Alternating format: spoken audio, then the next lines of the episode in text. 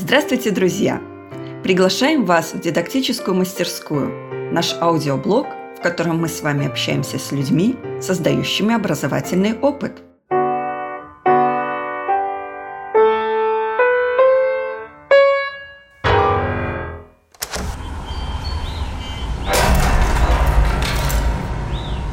Дидактическая мастерская. С вами по-прежнему дизайнеры образовательного опыта Дарья Подберезка и Марина Болтрукевич. Мы продолжаем говорить про обучение взрослых. Сегодня предлагаем обсудить тему того, как изменились взаимоотношения и взаимодействие преподавателей со студентами. С одной стороны, мы говорим, что профессия преподавателя связана с тем, что у человека есть авторитет, преподаватель ведет за собой, доминирует, и эта система взаимоотношений для нас привычна и понятна. С другой стороны, сейчас все чаще мы говорим о том, что необходимо развивать студентов, студентам необходимо развиваться, у них есть определенные цели, которые они достигают с помощью обучения. И, естественно, меняется взаимоотношение преподавателя и студентов. И зачастую и преподавателя, и студентов э, это пугает и выводит из какой-то зоны комфорта. И чтобы поговорить э, об этой непростой, очень комплексной теме, мы пригласили в нашу удаленную студию Ольгу Поддубную, экспертку образования, которая собрала богатый опыт э, работы в разных направлениях образования как неформального гражданского образования, академического и в том числе а, повышения квалификации сотрудников. Вот, Оля, здравствуй, приветствуем тебя в наших студиях. И мы будем очень рады, если ты представишься и расскажешь о себе из первых, первых, самых первых уст. Да, всем привет. Я тоже очень рада здесь быть. Я, наверное, так или иначе занимаюсь обучением с 2000 примерно там пятого года. И Действительно, э, было много разных возможностей. Я работала и в Беларуси, и в международных программах, в основном европейских. Эм, Чаще всего это было именно обучение взрослых. Начинала я тоже работать с молодежью, потом это было обучение специалистов, которые занимаются как раз тоже образованием. И в том числе работала с разными организациями международными, там ООН, эм, какие-то из известных, наверное. И эм, была еще возможность пожить и поработать в Голландии и в Швеции, и там тоже немножко посмотреть на, на то, как э, устроена система образования. Да, ну и сейчас я э, продолжаю работать в международных европейских программах и параллельно в том числе работаю с э, компаниями, в основном IT-компаниями в Беларуси, помогаю им обучать э, сотрудников. Спасибо большое за такое представление. Я уже потираю руки, учитывая каким, с каким разным опытом э, ты столкнулась. Ну, тогда, тогда как раз время начать. И наш первый как-то вот сам собой возникающий э, вопрос, а в, исходя из твоего опыта, такого долгого, бога, э, длительного, богатого, к, в чем ты видишь изменения роли преподавателя и в чем особенность тех, кто обучается в разных сферах, вот, вот в том разнообразии сфер обучения, в которых ты работала. В чем вот э, какие, какие изменения происходят вот этих вот отношений студент-преподаватель и чем, то есть обучающийся и преподаватель, и в чем особенность э, нашей такой вот э, мы будем говорить про белорусской публике, но, возможно, это такое особенность э, образовательной аудитории э, в нашем регионе. На самом деле, мне кажется, эти изменения... Э, у меня есть одна из любимых фраз про то, что будущее уже здесь, оно просто неравномерно распределено. Вот здесь тоже примерно такая же история, что эта роль меняется во всех сферах, да, просто, может быть, где-то она там запаздывает, а где-то она уже случилась, и, и, и здесь, мне кажется, нет ну, какой-то сферы, где бы эта роль не менялась, да, где бы она оставалась прежней. И понятно, что там все начинается с середины 20 века из Карла Роджерса, да, с его поворота, с его клиент-ориентированной терапии, и тогда начинается вот этот подход, что вдруг мы смотрим не на там не на эксперта, не на преподавателя, не на еще на кого, а мы смотрим на того, кто перед нами. Студент, наш ученик, не знаю, еще сотрудник компании, где мы обучаем. И мы начинаем в большей степени задаваться вопросом, каковы потребности этого человека, что с ним происходит. Не что я могу дать и рассказать, да, а что происходит с этим человеком, как он действительно учится. Ну и плюс, конечно, это, эта перемена усугубляется, можно сказать, э, в тот момент, когда появляются технологии и когда доступность э, разных источников э, обучения становится все более очевидной. Да? То есть, конечно, там с начала 2000-х, из появления э, МУКов, э, мы все поняли, что можно учиться в очень престижных вузах, ну или слушать профессоров из тех самых престижных вузов, э, не тратя на это особо никаких средств. Ну, и, и в том числе, естественно, появляются другие разные источники обучения, да, там просто источники информации становятся более доступными с интернетами. И в этот момент вот эта роль преподавателя как эксперта, как единственного источника знаний, она, конечно, переосмысливается. Вот. И я бы сказала, что мы сейчас находимся в моменте, где э, мы все больше ближе, движемся в сторону фасилитации процесса обучения, либо создания, как вы тоже говорили, представлялись, да, то есть мы становимся дизайнерами обучающего опыта и его фасилитаторами, а не вот этими эм, ну, экспертами, да, там, преподавателями. То есть мы мы все больше думаем о том, как мы можем создать какой-то опыт или процесс обучения, как мы можем поддержать людей в этом процессе обучения. Эм, и я думаю, что это происходит в том числе, потому что там благодаря различным исследованиям и в нейрофизиологии, и в психологии, да, мы знаем, что мы все больше знаем о том, как люди учатся. И мы знаем, что э, они не учатся под давлением, и потому что им сказали, или потому что кто-то очень важный перед ними стоит. Да? И именно поэтому мы стараемся создать опыт, а не стараемся давить на них авторитетом и тем, что так надо, и без диплома у них жизнь не сложится. Потому что это как раз то, что не работает. Да. Оль, спасибо большое. А скажи, пожалуйста, как ты думаешь, это преподавателям тяжело дается или легко вот перейти от э, модели, где все вертится вокруг, по сути, преподавателя, и он является источником света для своих студентов? По сути, так и было э, для меня в ВУЗе такой опыт, когда преподаватель приходит и сразу обозначает свою позицию, что я здесь принес, принесла для вас знания, а вы уж, пожалуйста, будьте добры, за полгода или год возьмите для себя себя по максимуму. Ну, а кто не взял, тот не взял, тот пролетел. То есть это уже проблема студентов. Насколько эта ситуация сейчас для преподавателя комфортно, некомфортно ее изменение? Из моего опыта тоже по-разному бывает. Наверное, это зависит от каких-то э, изначальных установок или ценностей, в том числе от того, как человек там себя воспринимает, как себя видит. Да? То есть если понятно, если там какая-то ценность своя в профессии завязана вот как раз на таком авторитете и на том, что меня вот как-то беспрекословно слушают или признают, то, наверное, будет сложно. Если же фокус смещен в сторону того, как, как я могу э, студентам, там, не знаю, помочь, как их поддержать, как для них что-то сделать, чтобы им было интересно, тогда, я думаю, супер легко да, переключаться людям. Конечно, у нас в этом плане, может быть, в Беларуси сложнее, потому что есть... Э, ну, наверное, в массе своей все равно э, есть эта установка на то, что вот преподаватель просто дефолтным, да, ему надо э, как-то подчиняться, уважать его авторитет и слушать, что он говорит. И, э, ну, и очень много привязки, наверное, к, к такому стилю.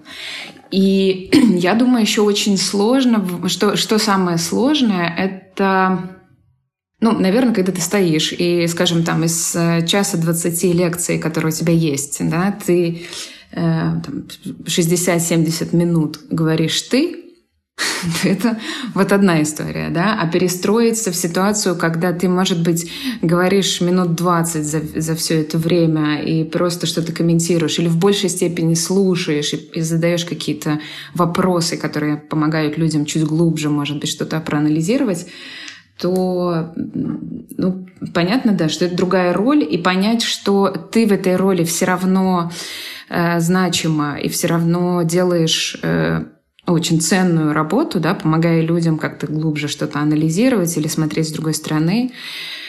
Эм, ну, это, это, я бы сказала, что это ну, там, занимает какое-то время, и, наверное, это непростой шифт, но он возможен. То есть э, главное понимать, что мы не становимся менее ценными от того, что мы меньше времени говорим, да, что у нас появляется другая, очень часто даже более сложная задача организовать какой-то вот этот опыт да, или процесс обучения. Это, это иногда сложнее.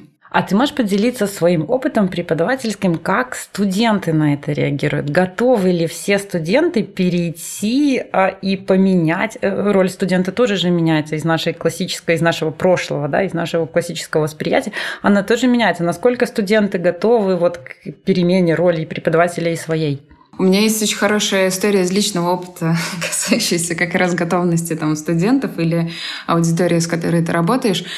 Э, вот как раз где-то в начале там, 2000-х или в середине десятых я начала, э, кроме того, что я проводила здесь обучающие программы, я начала проводить как раз международные программы. Ну, чаще всего это была Западная Европа.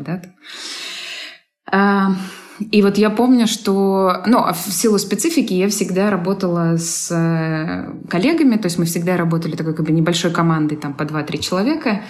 Ну, и плюс э, это взрослые участники, которые там, по крайней мере, в Западной Европе очень легко дают тебе сразу обратную связь или говорят о чем-то, да, если что-то что-то видят.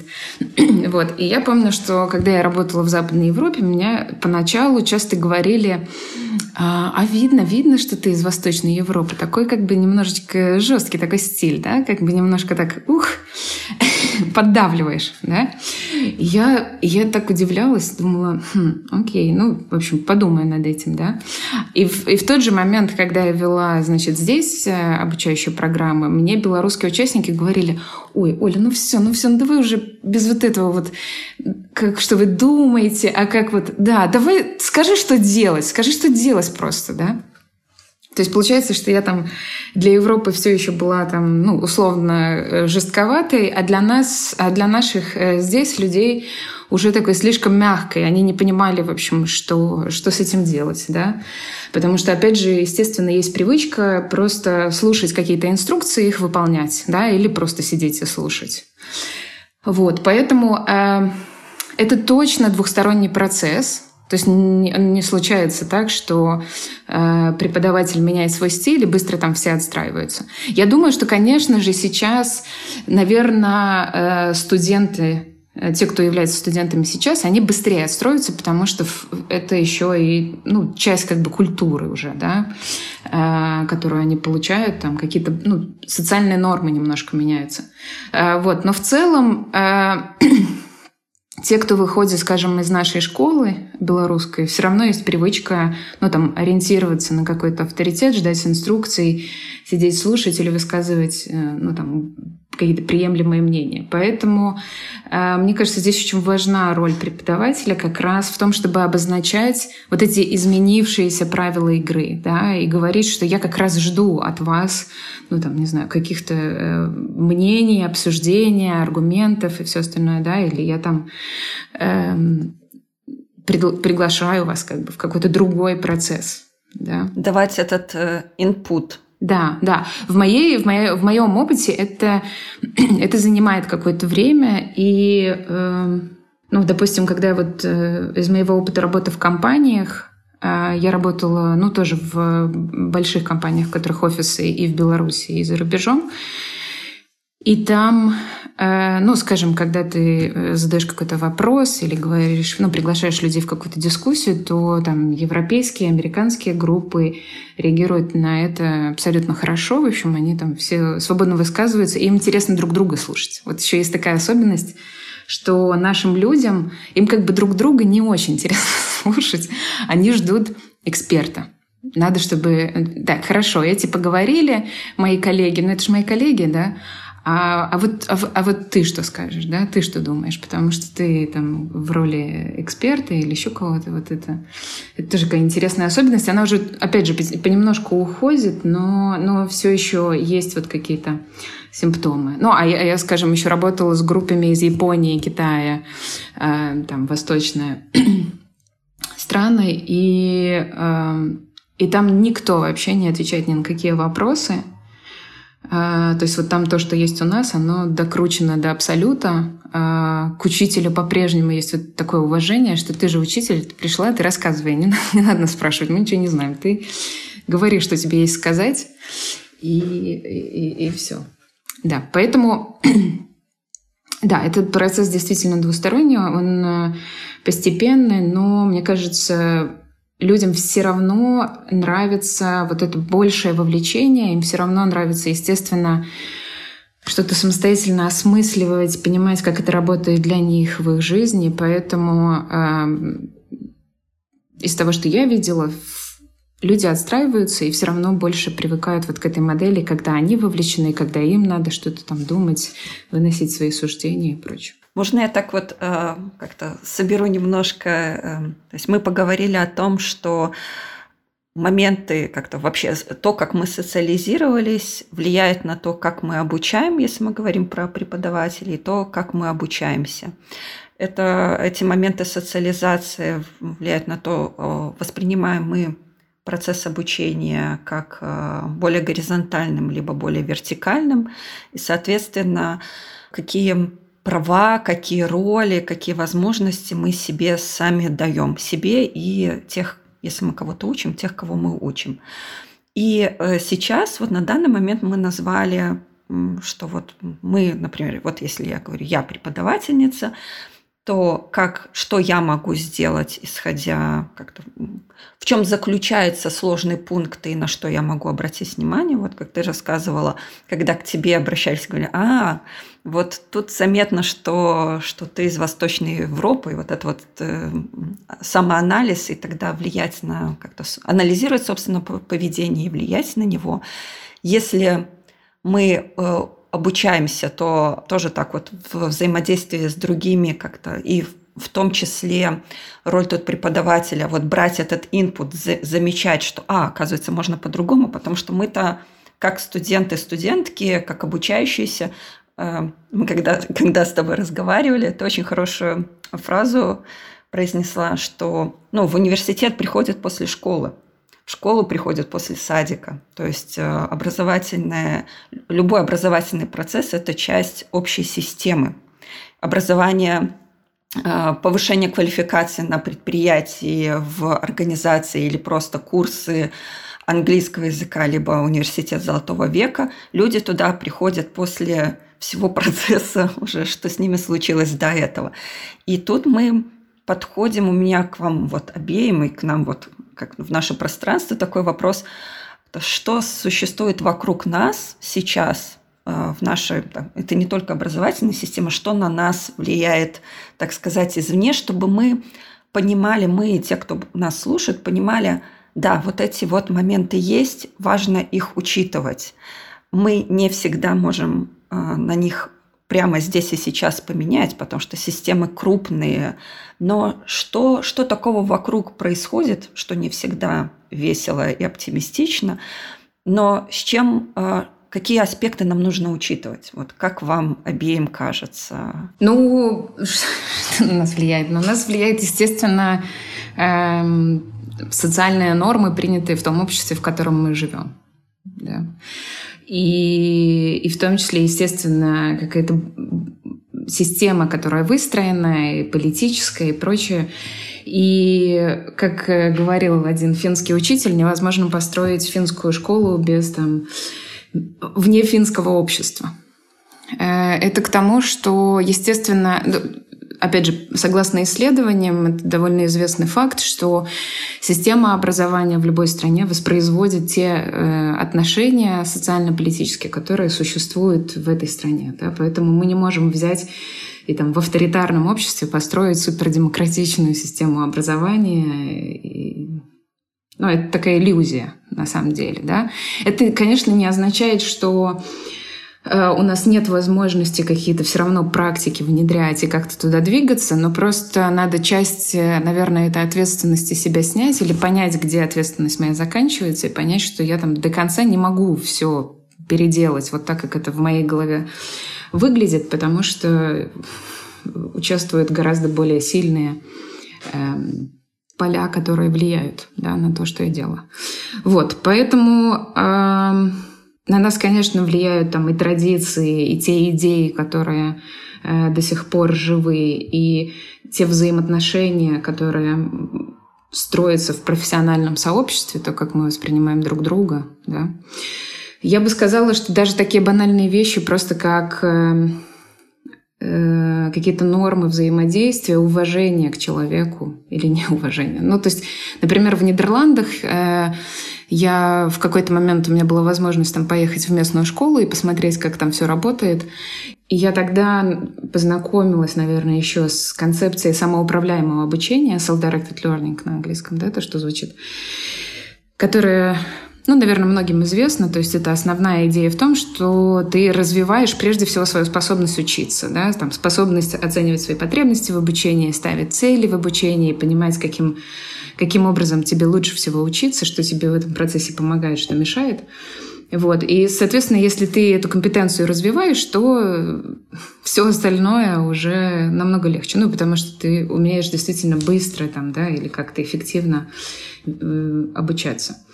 И на тот момент, работая со взрослыми, мы проходили через много этапов, когда людям было, ну, там, сложно. Не знаю, некоторые не знали своих потребностей в обучении, да, это было сложно определить. Кто-то не мог поставить цели и прочее.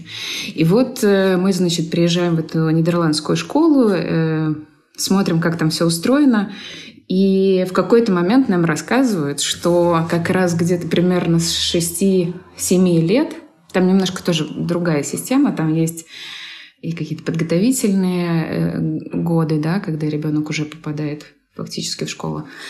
И нам говорят, что где-то вот 6-7 лет у ребенка уже начинают спрашивать, эм, а чему он хочет обучиться. Да? То есть это действительно навык, действительно компетенция, которую вот так рано, понимая ее важность, понимая ее эм, необходимость, ее так рано начинают э, развивать. И это важно, да, чтобы была возможность э, уже в каком-то раннем возрасте задавать себе такие там вопросы и тем или иным образом на это отвечать. Понятно, что еще не супер рационально и системно, но хоть как-то, да. И, конечно, тот факт, что у нас в культуре, особенно к детям, очень часто такое бывает отношение, что я лучше знаю, как родитель, как преподаватель, как, не знаю, да, кто. Взрослые лучше знают, что там тебе надо, чего ты хочешь, да.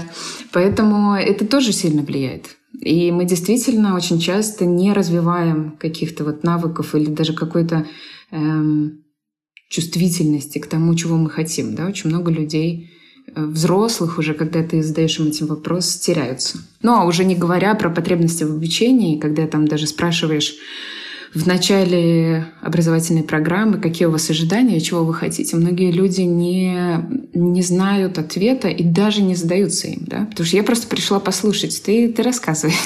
Я посижу, послушаю. Да, да. То есть вот у нас нету, к сожалению, эм, какой-то э, ну, так или иначе, еще не встроены на системном уровне вот те подходы, которые как раз позволяли бы человеку быть более автономным, более самостоятельным в процессе обучения. Да? Хотя если подумать, ну, для меня э, и там во всех почти гуманистических э, теориях обучения цель, финальная цель обучения — это именно автономность. Это что я могу что-то делать самостоятельно, без поддержки. Да? И вот даже если мы посмотрим на эти цели обучения и зададимся вопросом, как часто мы действительно ведем человека в процессе обучения вот к этой автономности, да, когда мы в конце убираем руки и можем сказать, все, я уверена, что вот мои студенты теперь там самостоятельно могут АБВ. Дидактическая мастерская. Но это все очень связано еще с понятием, э, как-то немножко возвращаемся в начало, э, субъектности и объектности. Э, с того момента, когда мы за собой признаем субъектность, мы ну, как-то постепенно как-то признаем эту субъектность и за другими людьми. И это влияет как, как-то на общее отношение к жизни, на перенятие, принятие ответственности за свою, за свою часть, э, свою часть жизни, за свою часть действий. э, так и признание этой ответственности и от, как-то отдавание этой ответственности другим. Потому что вот мы поговорили сейчас про системность, и э, как-то можно сказать, э, боже мой, ну все, все так грустно, и в этих условиях там я лично не могу ничего создать, э, ни на что влиять, там я как э, человек, создающий образовательный опыт, ну вот такие условия, простите, что вы от меня хотите, такое часто можно услышать, так и со стороны там, обучающихся, ну а что поделать, это вот я в этой стране, где Э, сила диплома, где нет альтернатив, ну, в какой-то из областей, например, можно сказать. А, вот есть какая-то миссия высшего образования, и только высшего, а не э, неформального, например. И вот как-то легко очень э, как-то в, в, в порыве такого самоуспокоения уйти в эту сторону. Но вот сейчас мы, как-то уже ты затрагивала эти моменты, важно проговорить, а в чем нам важно самим взять ответственность за то, э, на что мы можем влиять. Потому что ну, как-то все есть ситуация, но есть мы, и э, как-то наша задача как взрослых людей взять ответственность и лежать в направлении перемен, даже если только мы лежим в эту сторону. Да, и тут э, я, знаешь, еще хотела сказать, я тоже подумала, что вот я говорю про автономность, э, ну, там, студентов или обучающегося, да, ну, давайте студентов в нашем случае, студенток. Эм, и, конечно, сложно хотеть автономности своих студентов, если у тебя этой автономности нет. Да? Если ты как преподаватель, опять же, вовлечен эм, в отношения, где тебе не дают э, там, принимать решения, ну, может быть, в какой-то узкой области дают, но в целом, да, опять же, ты ограничена, ты э, попадаешь в рамки, ты испытываешь э, все истории, связанные с контролем и наказанием и прочее, да, и с какими-то санкциями. Ну, то есть, опять же, ты вот в этой ситуации. Тогда сложно, конечно, отпустить и хотеть автономности кого-то еще, да. Первая, наверное, интенция — это тоже кого-то контролировать и вводить какие-то санкции там. Я думаю, что что можно делать? Ну, первое, мне кажется, это просто продолжать критично смотреть на свою деятельность. Ну, мне кажется, что, в принципе, одна из ключевых задач, неважно, в какой сфере ты работаешь, это быть не просто практиком где-то, а рефлексирующим практиком. Да? То есть тем, кто возвращается к исследованиям да, в своей области, тем, кто следит и за какими-то политическими процессами в своей области. Я имею в виду policy, то, что на английском, да, то есть какие-то решения, которые проявляются. И, и, и, и как бы смотрит, как это влияет на мою деятельность, что происходит э, с моей деятельностью в этом процессе. И, и в этом плане, мне кажется, ну вот важно задавать себе какие-то критические вопросы. Хорошо, если есть, опять же, сообщество еще какое-то вокруг, профессионалы, которые рядом с тобой эти вопросы задают, помогают тебе все это переосмыслять. Э, у нас, к сожалению, мне кажется, очень часто с профессиональными сообществами сложно, вот с такими живыми, которые являются источником да, какого-то вдохновения и, опять же, осмысления своей деятельности. Вот. Это тоже, к сожалению, может быть, один из вариантов — это как раз что-то такое вокруг себя создавать. Да? Ну, может быть, вот люди вокруг вашего подкаста это тоже какое-то сообщество, которое может эм, там какие-то вещи переосмысливать совместно. Мы очень надеемся на это. Да, но я думаю, что это хорошая возможность, да. Дидактическая мастерская. Я помню, что вот одно из моих, знаете, как это, начало процесса, когда я задавала себе много разных вопросов по поводу своей деятельности, началось вот опять же с эм, фразы одного моего коллеги.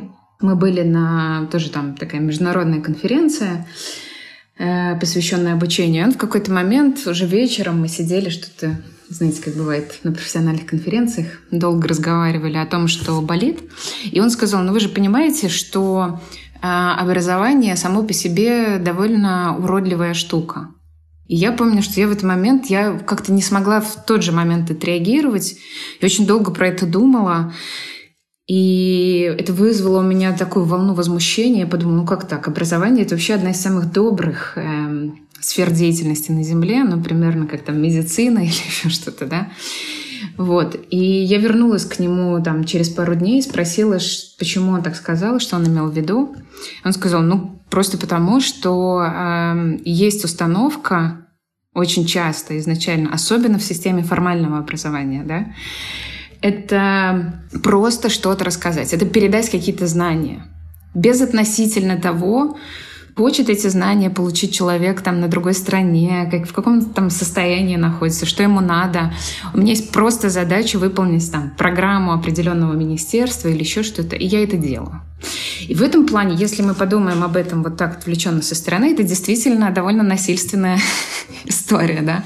Мне кто-то что-то хочет, как у нас часто говорят э, учителя, э, вдолбить, вдолбить да? Да, принести добро и нанести счастье. Да. И вот если мы посмотрим на это, э, сядем и подумаем, вот мне как э, человеку хочется, чтобы мне кто-то что-то вдалбливал, да, чтобы кто-то что-то вот так в меня там впихивал или еще что-то. Но, наверное, нет, да, тогда, конечно, вопрос, э, зачем я хочу это для, для других людей, почему я убеждена, что вот мое знание э, как-то там необходимо. Да? В этом плане вот как раз организация процесса обучения, создание обучающего опыта гораздо менее насильственная история, где я просто его создаю, и я предоставляю людям свободу брать что-то в этом процессе, там, до чего-то доходить или не доходить, это уже зависит от них, да, насколько они хотят. Вообще одна из... Э, я как-то читала статью, есть такая статья про насильствие в образовании, она была для меня одной из самых важных, когда я вдруг поняла, что это оказывается вот такая сфера, э, где очень много построено, опять же, ну вот на, на каком-то таком насилии, в смысле, когда я использую свою власть, чтобы влиять на других людей. И тогда я задалась э, довольно надолго вопросом, а, хочу ли я это делать, и, и что я могу делать, чтобы, чтобы не быть ну, вот такой насильственной в этом процессе. Да? Я понимаю, что сейчас, наверное, для многих это звучит слишком резко говорить про образование как насилие и все остальное. Но э, вот если очень честно посмотреть на что, что мы хотим, да, что, что мы делаем в процессе обучения, то очень часто, ну, мы там, не знаю, удерживаем людей сколько-то часов где-то, или не даем им право выбирать, или, ну, э, Вообще, ну вот, в общем, вот этот процесс такого, скорее, ну, столкновения с какими-то вопросами, которые сначала ставят в тупик или вызывают возмущение, да, а потом позволяют тебе как-то переосмысливать свою деятельность, это, это был очень важный процесс. Вот, поэтому я думаю, что это тоже есть, эта возможность есть у всех, и важно этим заниматься и периодически как-то отстраненно смотреть на то, что ты делаешь. Ну и потом, э, вот как я сказала, почему очень важны исследования, какие-то последние исследования, потому что они позволяют... Эм, я, знаете, э, заметила в какой-то момент, что очень много людей не разводят обучение и образование. То есть это как-то вот все одно, да? Да, да. И а, а, а, ну, как бы обучение это процесс, это такой как бы индивидуальный процесс, который там случается по определенным эм, алгоритмам. А образование это, это уже выстроенная система, где мы предполагаем, что обучение случится. Но не факт. То есть мы просто мы систематизируем, да, какую-то там часть опыта или еще что-то, и мы предполагаем, что люди чему-то научатся в нашей системе. Да? И вот когда мы это э, разводим и понимаем, что, окей, я что-то организовываю, но это не факт, что люди в этом научатся, тогда я начинаю как-то более усердно задавать себе вопрос, а как же люди действительно учатся? Я начинаю смотреть больше вот э, с той стороны, да, что помогает людям учиться. И тогда уже я пытаюсь выстроить систему, которая адекватна тому, как люди учатся. И вот это, э, поэтому очень важно смотреть на какие-то исследования, э, смотреть на то, какие инструменты появляются, да, то есть что мы можем делать как этот процесс, этот процесс трансформировать, чтобы люди действительно учились, а не... Эм, есть такая хорошая книга английского автора «What's the point of schools?» да, «В чем смысл школы?» он приводит исследование, что если мы посмотрим на практики, вот именно на практики, которые есть в системе образования, на их соответствие целям, обучающим, которые стоят, то мы поймем, что очень часто есть очень серьезный разрыв, потому что согласно практикам э, там 80, он приводит какие-то действительно меня поразившие цифры, 80% практик нацелены на то, чтобы развивать навык э, списывания с доски, например, да? ну, который не связан никак с э, действительно обучающимися целями, которые находятся в программе. Да, потому что, наверное, если я посмотрю на обучающие цели, я пойму, что мне надо там на уроках биологии или географии выводить людей в лес, показывать им что-то, да, и учить их там задавать какие-то вопросы, опять же, а, переводить их, например, в язык математики, вычислять, а потом переводить языка математики обратно и понимать, что это значит. Поэтому так важно понимать, как люди учатся, и это интегрировать вот в свои, в свои практики, да, в то, что мы делаем в образовании. Дидактическая мастерская – Оль, у меня есть вопрос, э, вот как раз-таки практически. Я помню свое состояние, когда я э, начала заниматься обучением взрослых. Это, наверное, вот я вошла в аудиторию порядка 20 лет назад, и я была готова к тому, что я переверну мир э, обучения взрослых и наполню жизнь моих студентов веселыми красками. Я помню свое колоссальное разочарование, когда люди не были готовы вот принять те правила, которые я им принесла, потому что они пришли, как мы уже сказали, сказали, из садика э, в школу, в университет, и нужен был вот авторитет, который ты мне скажи, как надо делать, и я буду так делать, а ты исправляй меня, если я буду делать неправильно, если ты меня еще наругаешь, будет вообще прекрасно, я тогда буду тебя бояться и делать то, что ты мне говоришь делать. Вот у меня вопрос от коллег, которые занимаются обучением взрослых и которые хотят нести в аудиторию э, вот критический подход, свободу, понимание своих целей, но сталкиваются с тем, что аудитория не готова это взять. Что что можно сделать? Может быть, что-то каких-то авторов почитать, которые нам дают вот понимание, с, ке, с чем мы столкнемся, и вот надо сжать вот себя, там, вот, набраться терпения и делать небольшие действия, которые тебя проведут вперед. Вот что нужно делать? Чтобы не разочароваться и помочь своей целевой аудитории вот э, принять эти новые условия, о которых мы говорили в начале? Ну, э, поделюсь, да, наверное, тем, что я делала на практике, потому что, как мы уже обсуждали, это то, с чем сталкиваешься постоянно, да, с вот этой тоже сопротивлением, неготовностью. Э, и первое — это, естественно, понимать, что это закономерно, во-первых. не расстраиваться, да, потому что я тоже знаю, что как только у тебя появляются в себе вот эти сомнения, что эм, я вот что-то неадекватное делаю, да, сейчас ничего не получится. Это я просто придумала, а реальность совсем другая. То есть, во-первых, не, э, не винить себя за то, что что-то пошло не так, а понимать, что это процесс. Все нормально. Я вот еще, наверное, здесь очень важно понимать, что обучение очень сильно влия... зависит от отношений, которые мы создаем в процессе обучения. Да? И я всегда пытаюсь э, каким-то образом создать э, определенную э, определенные правила взаимодействия да, между мной и э, теми, кого я обучаю. Ну, в том смысле, что если мы, вот э, опять же, есть исследования, которые говорят, что мы гораздо лучше учимся и охотнее да, от людей, которые нам нравятся. Это не в том смысле, что мы должны быть как-то особенно там привлекательные как преподаватели или еще что-то. Просто если мы, опять же, вот честно смотрим на процесс обучения, это довольно э, сложный процесс с точки зрения того, что мы оказываемся уязвимыми в этом процессе. Правильно? Потому что если мы учимся, вот если мы не делаем вид, что мы учимся, а если мы правда учимся, то мы оказываемся в ситуации, где мы чего-то не знаем, где мы сталкиваемся э, с какими-то либо слабыми сторонами, да, вот либо с незнанием. Нам всем не просто оказываться в этой ситуации. На самом деле для настоящий процесс обучения болезненный, да, потому что мы вот ну, испытываем эти иногда негативные эмоции, раздражение, страх и все остальное. И именно поэтому нам нужны отношения с преподавателем как с человеком, который может нас поддержать, как с человеком, который может нас понять, как с человеком, который не будет э, за ошибки нас тут же, там, не знаю, высмеивать или саркастично что-то комментировать или наказывать, или говорить, ну что же это такое, как можно такого не знать, да? Вот мы хотим, чтобы все-таки мы могли рассчитывать на какую-то поддержку. И я именно это пытаюсь э, с первых как-то моментов людям донести, что это э, пространство, в котором мы взаимодействуем, это пространство, где ок совершать ошибки. Ну, и это очень сильно зависит от вашего тоже личного стиля, насколько вы, как преподаватель, готовы быть тоже не идеальным. Вот не, не стоять в этой роли окаменелости, да, а тоже готовы показывать какую-то свою человеческую сторону, там, и те же эмоции, и просто быть, ну, там, более расслабленным. Вот, это, это, ну, как бы, это такая первая, первый этап, да, настроиться вот на создание каких-то партнерских, поддерживающих отношений. Второе, я бы сказала, что особенно если мы работаем со взрослыми, я так делала, и я должна сказать, что это очень часто работает, я прямо объясняю людям свои подходы к обучению.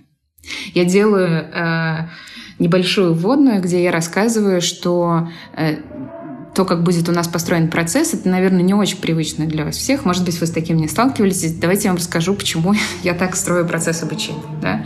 И я упоминаю там Дэвида Колба с его теорией обучения через опыт и э, Альберт, Альберта Бандуру с его теорией социального научения и, и Новелса с андрогогикой, обучением взрослых, да, и Колба Яци с с самоуправляемым обучением. Ну, в общем, я не могу сказать, что просто перечисляю им теории и говорю, вот, вот потому что эти люди так сказали, мы так будем учиться. Нет, я э, сформулировала это в себе такой как бы список довольно простых, понятных принципов, которые я немножко разъясняю.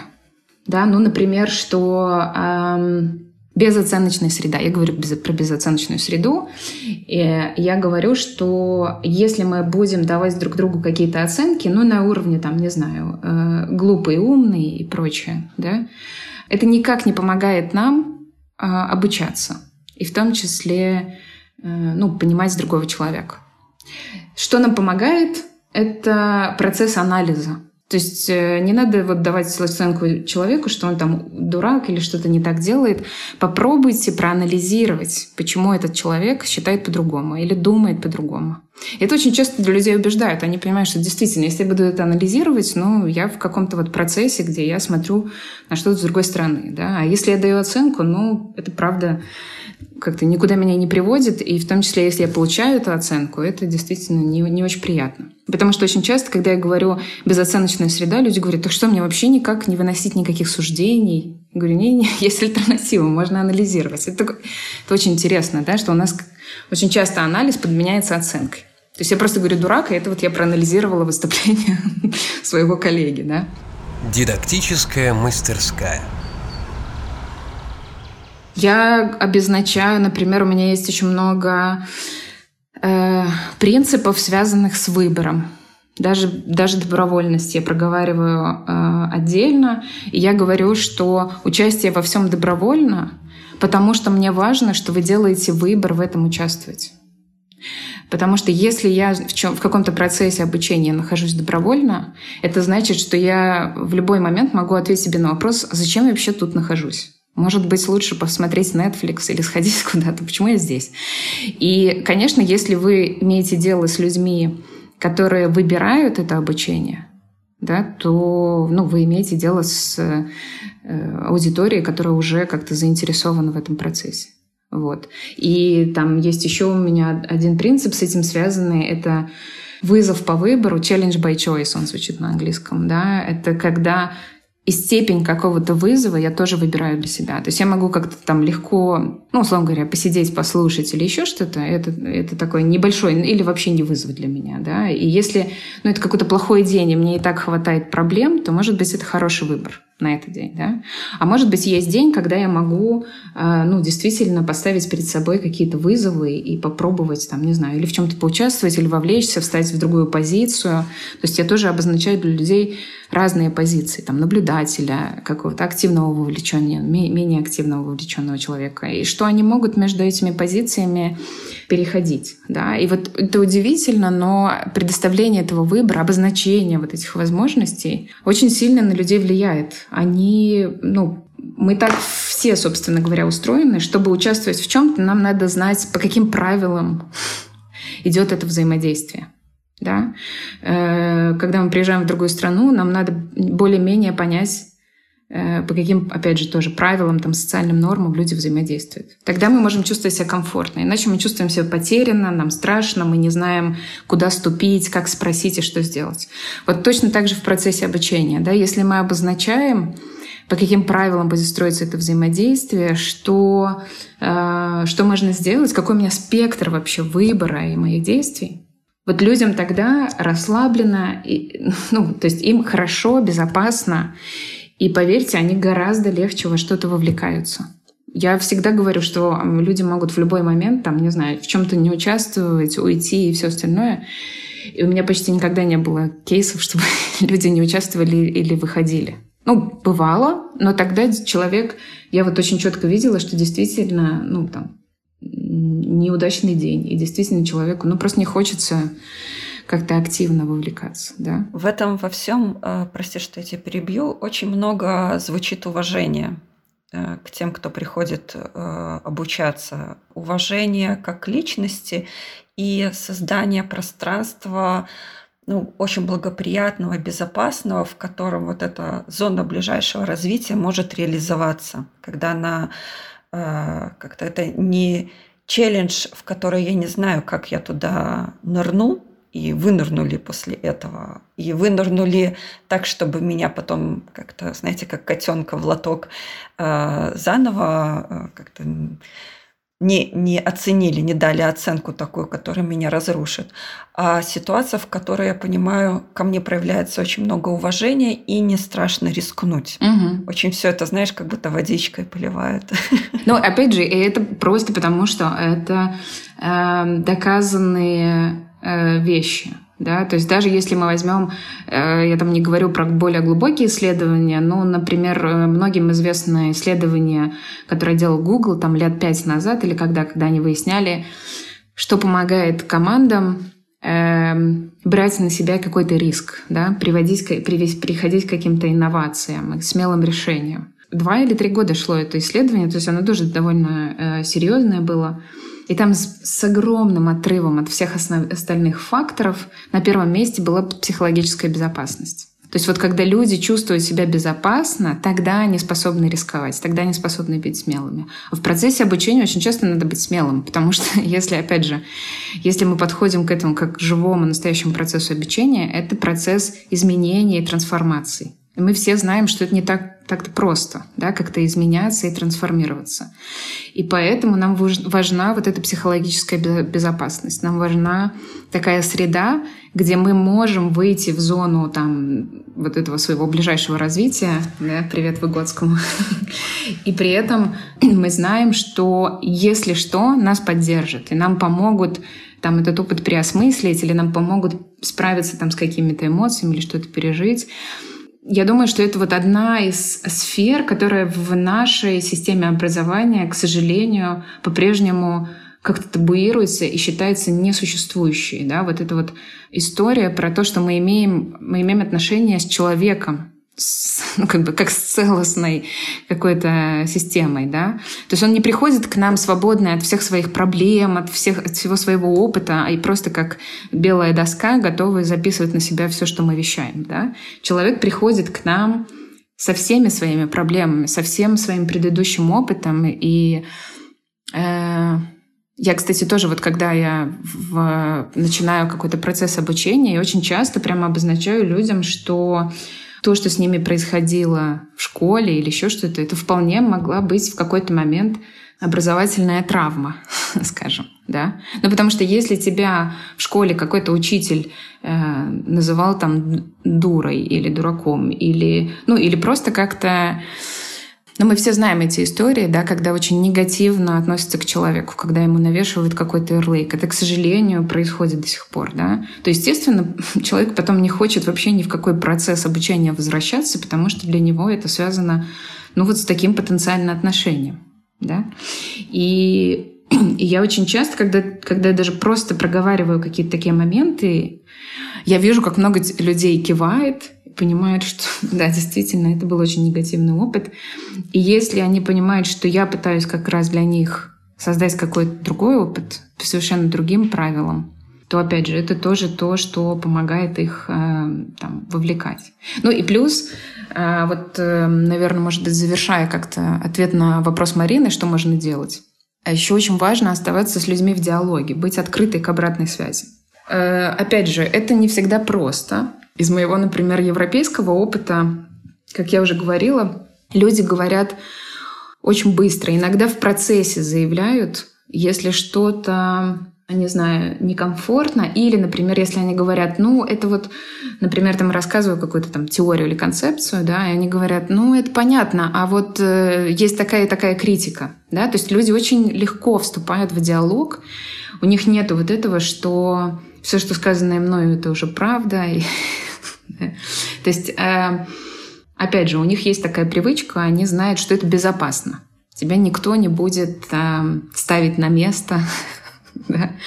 У, нас, э, у нас люди, конечно, неохотнее идут на такой формат взаимодействия, особенно какой-то вот открытый диалог, потому что для очень многих это не диалог часто, а конфронтация. Да, это вход в конфликт. Можно я прошу прощения, что перебиваю? Мне кажется, еще очень э, из моего опыта и обучения, и работы э, вне Беларуси, я замечаю некоторую разницу в понимании э, этого термина, не термина, слова критика. То есть как-то из моего опыта университетского белорусского критика это осуждающая такая вот претензия, которая изначально, ну, как-то немножко да, да, либо лично, либо э, как-то опосредованно лично, то есть критикуя мнение или предложенную гипотезу преподавателя или другого, любого другого авторитетного человека в образовании, я как будто, либо не в образовании, это как будто немножко общая культура, как будто я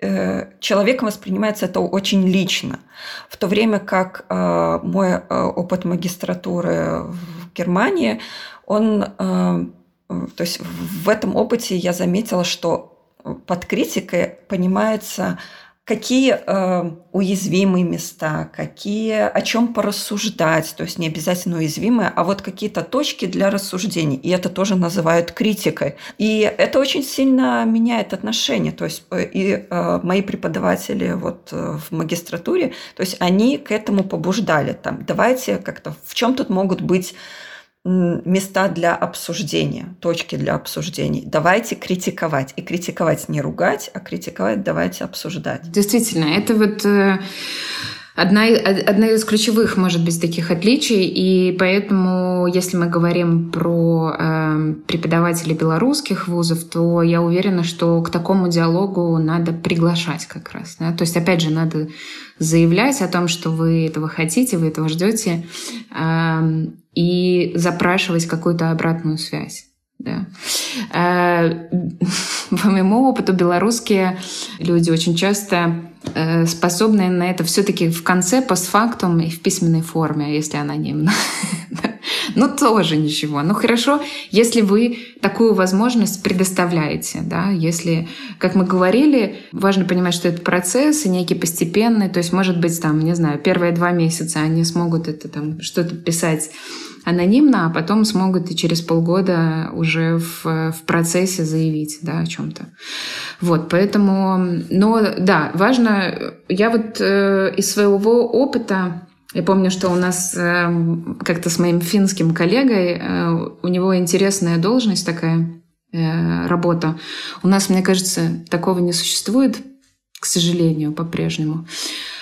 Он э, фактически это небольшая тренинговая компания, которая нанимается школами и вузами в Финляндии, которая там приезжает с какой-то периодичностью и проводит это часть профессиональной супервизии, да, но такая немножко э, особенная. Это фактически такая организационная терапия, я бы сказала. Да? То есть, опять же, они тоже смотрят на э, процесс обучения как системный, и они понимают, что и состояние преподавателей, и э, то, какие отношения складываются между преподавательским коллективом, влияет на процесс обучения.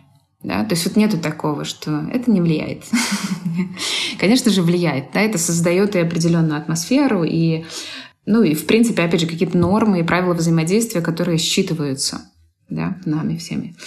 Марк, а, он вот из тех людей, кто проводит эти такие групповые супервизии, то есть он приезжает там в школу или университет, собирает всех преподавателей, и они обсуждают какие-то и вопросы, и проблемы, и напряженности, и прочее. Да? И, а, ну, в принципе, практика очень э, хорошая поэтому я хотела его упомянуть. И вот что мне сказал Марк однажды, он сказал, ты знаешь, я заметил, что вот пять лет назад, когда я приезжал в такие группы, ну, люди обычно, да, там вот обсуждали такой спектр проблем. А сейчас, когда я приезжаю в такие группы, иногда выносятся, ну, очень глубокие или какие-то откровенные темы. И он говорит, и я понимаю, что это случилось, потому что я способен это выносить. Да? То есть вот очень много Действительно, в процессе обучения еще зависит от э, того, что мы способны выносить, к чему мы готовы, какие э, вещи мы способны э, удержать. Мне очень нравится в английском есть это выражение у фасилитаторов holding the space, да, держать пространство. Вот, вот есть вещи, когда мы это пространство уже держать не можем, например, да, потому что что-то происходит, что не знаю, там нас затрагивает, нам не нравится, и тогда это перестает происходить, да, но этому нет места. Вот, поэтому тут тоже очень важно, э, поэтому очень важны вот эти сообщества, где важно это обсуждать, где важно иметь возможность как-то развиваться. Э, это для преподавателя, мне кажется, одна из важных. И вообще вот эта возможность быть тоже человеком. Да? Вот опять же, у нас, к сожалению, Э, для многих преподавателей тоже нет таких возможностей. Они и встроены в систему, где от тебя требуют быть, ну, скорее какой-то такой вот э, заготовкой или как-то воспроизводчиком, что ли. Ну, такой очень техничная функция, да. Тебе не позволено, не совсем позволено быть вот каким-то там живым и рефлексирующим в этом процессе, к сожалению. И тогда большой вопрос, да, как можно привносить жизнь процесс э, и помогать становиться более живыми тех, с кем мы взаимодействуем, если мы как реализующие или организующие этот процесс, э, мы не позволяем его себе. Поэтому, да, это очень как это такое метафизическое, философское заключение, что важно позволять быть себе живым тоже. Мне кажется, это возможно только с поддержкой. То есть я понимаю, что у меня, к счастью, была такая возможность, потому что у меня было профессиональное сообщество. У меня были коллеги, которые вещи, которые для меня были либо не существовали, либо были каким-то космосом, для них были нормой. И они в том числе нормализовали эти вещи для меня. Да? То есть я поняла, что так можно, что так, что можно быть фактически в абсолютно горизонтальных отношениях с, с э, своими там студентами, учениками, да, и при этом э, и сохранять авторитет, и оставаться там ценным, важным. Твоя роль никуда не, не знаю, не смывается, ты не становишься менее ценным, а ты просто, ну, как бы переустанавливаешь вот эти правила взаимодействия, да, и, и ты можешь оставаться человеком, и ничего страшного вообще не происходит, никто тоже не, когда не обесценивает тебя в этот момент, да, то есть вот Наверное, это может быть, не знаю, если, если, если у вас там есть какой-то формат рекомендаций, я не знаю, или там советы, которые вы не просили, это, наверное, один из основных советов. Это попытаться найти людей, которые совпадают с вами как-то по ценностям, которые тоже что-то чувствуют, ну, очень похоже на то, что вы чувствуете, что можно немножечко по-другому, что можно не так. И, и тогда это сообщество помогает тебе Э, держаться и помогает тебе верить, что с тобой все хорошо, да, даже в очень агрессивной иногда среде, потому что, ну, будем откровенны, у нас э, для преподавателей создана такая довольно сложная, агрессивная тоже среда, да, и в таких обстоятельствах без поддержки, ну, очень сложно да, Она агрессивная и очень зачастую она еще и обесценивающая. Да. Ну, мне очень нравится идея рубрики как-то советы, которые вы не просили, можно мы позаимствуем. Вот, и я попробую некоторые пункты вот как-то э, э, саморизировать э, нашего разговора и какие-то вот, вот давайте каждая из нас э, выберет для себя вот там несколько пунктов из разговора, которые вот, друзья, если вы как-то, вот завершая, я хочу, чтобы вы взяли с собой от меня вот, вот, вот это, чтобы как-то мы назвали э, для каждой из нас, из нашего разговора, такое небольшое summary. Возьмите, пожалуйста, с собой вот так вот. Что бы вам хотелось, э, чтобы взяли с собой? Марин, давай ты. Я однозначно, а, как э, фанат профессии преподавателя, я считаю, что это профессия, которая создает другие профессии. И я очень за большим уважением отношусь к этой профессии. И мне, я очень рада, что я, и, я тоже преподаватель. И в моей жизни было много людей, которые на меня повлияли, именно преподаватели. И что я хочу сказать, и что из того, что Оля сказала, очень много вещей откликнулось. И все это для меня складывается в систему, что профессия преподавателя эволюционируют вместе со временем.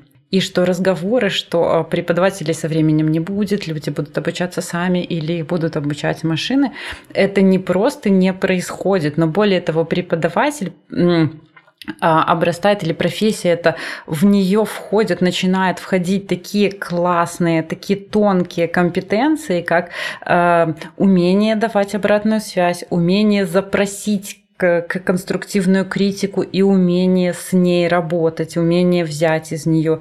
То есть эта профессия становится с одной стороны экспертной, с другой стороны гибкой и всегда очень молодой.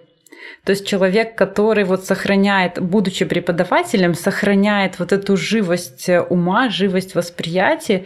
И меня вот это очень сильно драйвит. Оля, спасибо тебе большое за вот эти классные инсайты, над которыми я буду думать, но для меня это большой заряд энергии. И мне очень нравится идея а, комьюнити, идея людей, которые объединяются и усиливают друг друга, э, защищают друг друга, помогают чувствовать, что ты не один и что ты можешь воплощать э, идеи, и тогда не страшно, и тогда появляется эта безопасная среда, в которой, как ты сказала, э, реализуются самые смелые идеи. Я вот очень желаю преподавателям обрести это комьюнити и делать его все более разносторонним, широким угу. и таким вот драйвовым.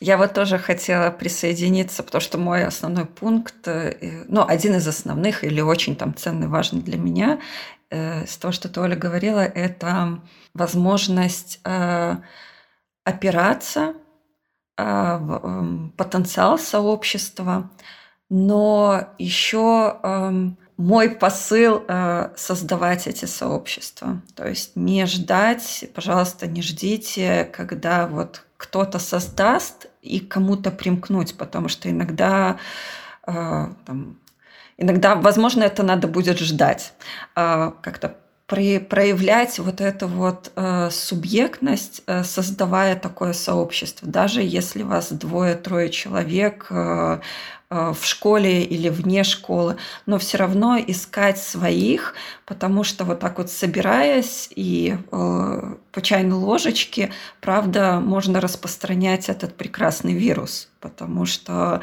на светлых поддерживающих преподавателях, э, преподавателей будут лететь все, все остальные, потому что это, правда, очень такая э, способствующая росту, безопасная среда, к которой хочется тянуться. Вот, поэтому вот я, я тоже очень сильно за сообщество, ну и за те все остальные 30, 40, 50 пунктов, которые прозвучали. Спасибо тебе большое за, за этот разговор. Спасибо. Я еще, знаете, подумала вот о том, что действительно Марина натолкнула на мысль, что э, я тоже считаю, что профессия э, преподавателя и вообще тех, кто работает в обучении, она, наверное, э, как ни, может быть, как никакая другая, позволяет тебе постоянно оставаться, ну там, на волне, да, потому что постоянно должна искать что происходит нового, да, там, что, ну, в общем, не, не выпадать из контекста, в котором находятся люди, которых ты обучаешь, да, там, студентки, студенты. И, э, и в этом плане, наверное, еще хороший такой вот показатель — это то, насколько часто ты сама как преподавательница как-то меняешься, да, или, или что-то трансформируешь, или какие-то новые вещи берешь. Э, конечно, если мы, ну, там, побуждаем других людей к изменениям, то понятно, что с нами это точно процесс должен происходить. Поэтому это может быть такой, как э, проверочная такая история, спрашивать себя, да, там, а чему я научилась за последний год, а что я там новое или новое. Потому что иногда, конечно, происходит так, что ты остаешься со своими там какими-то уже выверенными подходами или еще что-то. Но хорошо, если они, опять же, прошли какую-то проверку. Ты на них новыми глазами посмотрела и решила, да, это работает, это все еще окей. Поэтому вот, наверное, важно быть в этом состоянии, когда ты ну, делаешь то же самое, что ожидаешь от других. Да? Вот как раз тоже учишься э, и Э, трансформируешься. И я еще вспомнила, что раз мы с вами в конце так много говорили вот об этой и свободе, и новых подходах, я уверена, что многие преподаватели знают. Э, я, мне кажется, Паулу перечитываю периодически, чтобы, чтобы оставаться в тонусе. Если еще нет у кого-то сообщества, то можно, конечно же, сообщество найти себе в, в книжках, хотя бы на первый взгляд. И кроме тех, кого я уже упомянула, э, мне кажется, Пауло Фрейре с его педагогикой угнетенных или педагогикой свободы — это один из лучших примеров, как можно, и одна из лучших подсказок, э, как можно двигаться вот в сторону того стиля обучения, о котором мы говорили, да, той большей свободы и автономности, про которую мы говорили. Вот, поэтому и да, я тоже всем желаю быть в как-то теплых объятиях профессионального, поддерживающего профессионального сообщества. Это очень важно. Спасибо тебе за э, то, что ты являешься частью со этого сообщества, за разговор. Э, я в какой-то момент себя словила на мысли, что мне снова хочется учиться с тобой рядом. Э, так произошло наше знакомство. Вот. И я тебя хочу очень э, поблагодарить тебя за этот разговор, э, за, те, за ту водичку теплую, в которой ты поливаешь. И я уверена, что тем, кто нас слушает, я надеюсь очень, что очень много таких идеи, которые, с одной стороны, они глубокие, философские, с другой стороны, это то, что реально можно пойти и начать делать. Вот, вот. Поэтому спасибо тебе огромное за, за это общение. И вам большое спасибо, что организовываете такие разговоры. Спасибо большое, Оля. Надеюсь, что ты к нам еще придешь и заглянешь, потому что у нас еще много вопросов, и мы уверены, что твой многогранный ну, опыт будет э, и полезен, и интересен, и твоя энергия, она вот заряжает людей вокруг. Нас зарядила так точно. Я уверена, что наши слушатели тоже почувствуют этот заряд. Друзья, всем, э, всем спасибо. Э, спасибо тем, кто нас слушал. Как обычно, мы в описании приложим перечисление того, что почитать, что посмотреть, э, где дальше можно пойти за сообществом. Вот, и мы услышимся в следующей, в следующей серии. Всего вам хорошего, друзья. До свидания. И, коллеги, обнимаю вас и всегда безумно рада, что вы такие. Это был аудиоблог «Дидактическая мастерская». Спасибо, что были с нами.